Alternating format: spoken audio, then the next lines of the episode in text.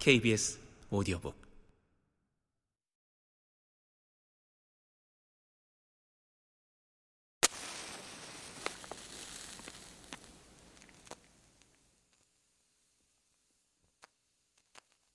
한 권의 책을 만들기로 하고 그 과정을 지나는 동안 마음은 종잡을 수 없이 흔들린다. 출간 직전에는 나를 이렇게 선보이는 게 맞는지, 이제는 떠나보내야 하는데 지금 이야기를 매듭 짓는 게 맞는지 도무지 알 수 없어서 출간 우울에 빠져든다. 문을 만들어두면 기다리는 입장이 되어 누군가 오긴 올지 막막하고 문 앞에서 흘겨만 보고 가버리는 건 아닌지 전전긍긍한 감정에 시달린다. 그럴 때 도착하는 추천사들은 저마다 다른 온도의 힘을 주었다. 책에 쓴 적 없는 나지막한 나의 마음을 알아챈 추천사를 읽을 때면 그래 라는 모양의 용기가 생겨난다. 사실 내게 필요한 건 이 한마디의 기운이라는 걸 조심스레 알게 된다. 책이 나온 후에도 출간 우울은 지속된다. 집 밖에 나가면 모르는 사람으로 가득한 거리를 젠 걸음으로 서성이는 기분에 휩싸여 실제로 잘 안 나갈 정도다. 세상 사람들은 내가 책을 낸 줄도 모르는데 1인분의 먹구름 아래에서 괜히 시달리는 시기. 서점에 가서 용케 누워있는 책을 볼 때에도 괜히 멀찍이서 보거나 책 가운데로 올라간 띠지를 조심스레 내려주고 얼른 집으로 돌아온다. 그 시기에도 나에게 도착했던 추천사를 읽어본다. 자신의 이름과 함께 나의 책을 소개하고 있는 이 작은 문들을 들여다보며 스스로를 찬찬히 안심시킨다. 몇 명의 추천사를 받아보게 될 때쯤 나도 추천사를 쓸 기회가 생겼다. 첫 추천사는 사파 작업을 한 단행본을 위한 짤막한 작업 후기였다.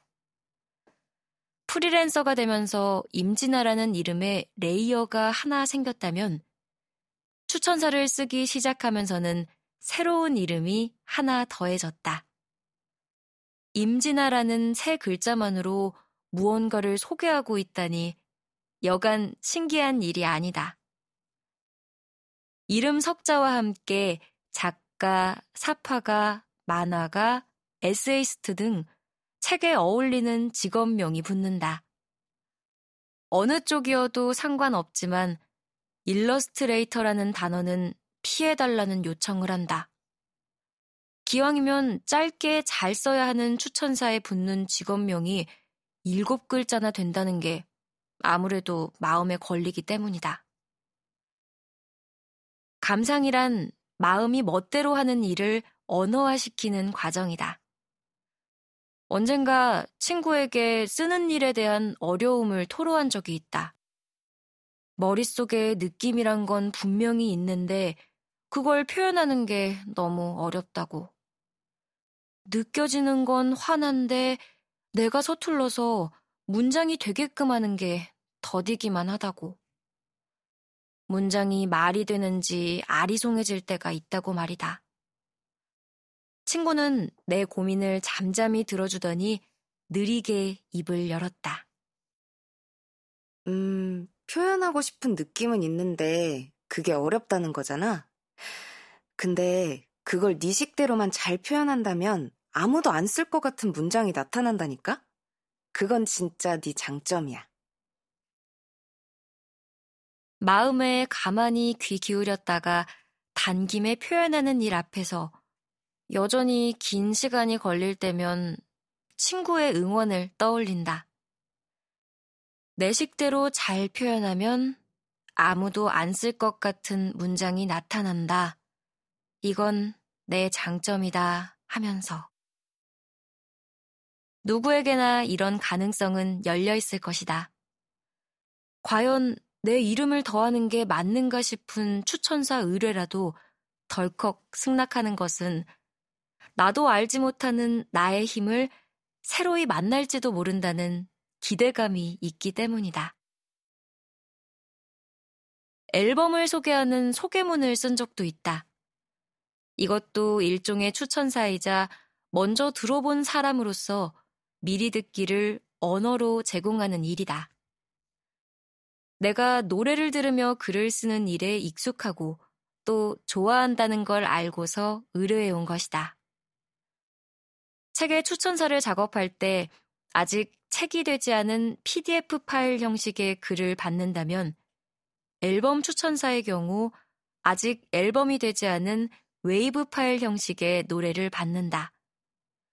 그 누구보다도 먼저 책을 읽는다는 기쁨만큼 어디에서도 아직 울려 퍼진 적 없는 멜로디를 먼저 듣는다는 기쁨 또한 컸다.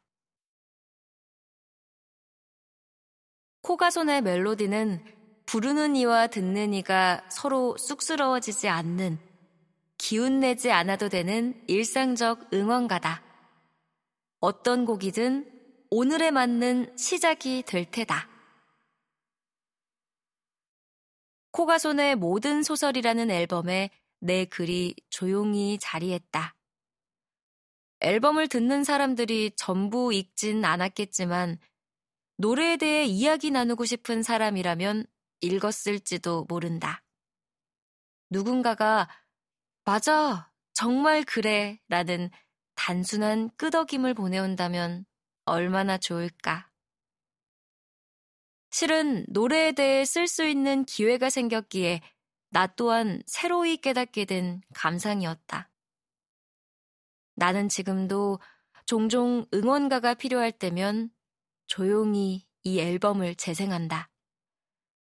노래를 소개할 때든 책을 소개할 때든 같은 마음이 자리한다. 조그만 투명한 통에 어떤 글과 단어를 담을까?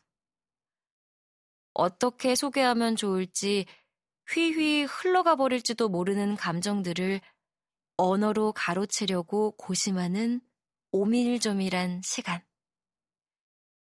물건 정리는 잘 못하는 내가 이 세상에서 가장 좋아하는 정리의 시간이다.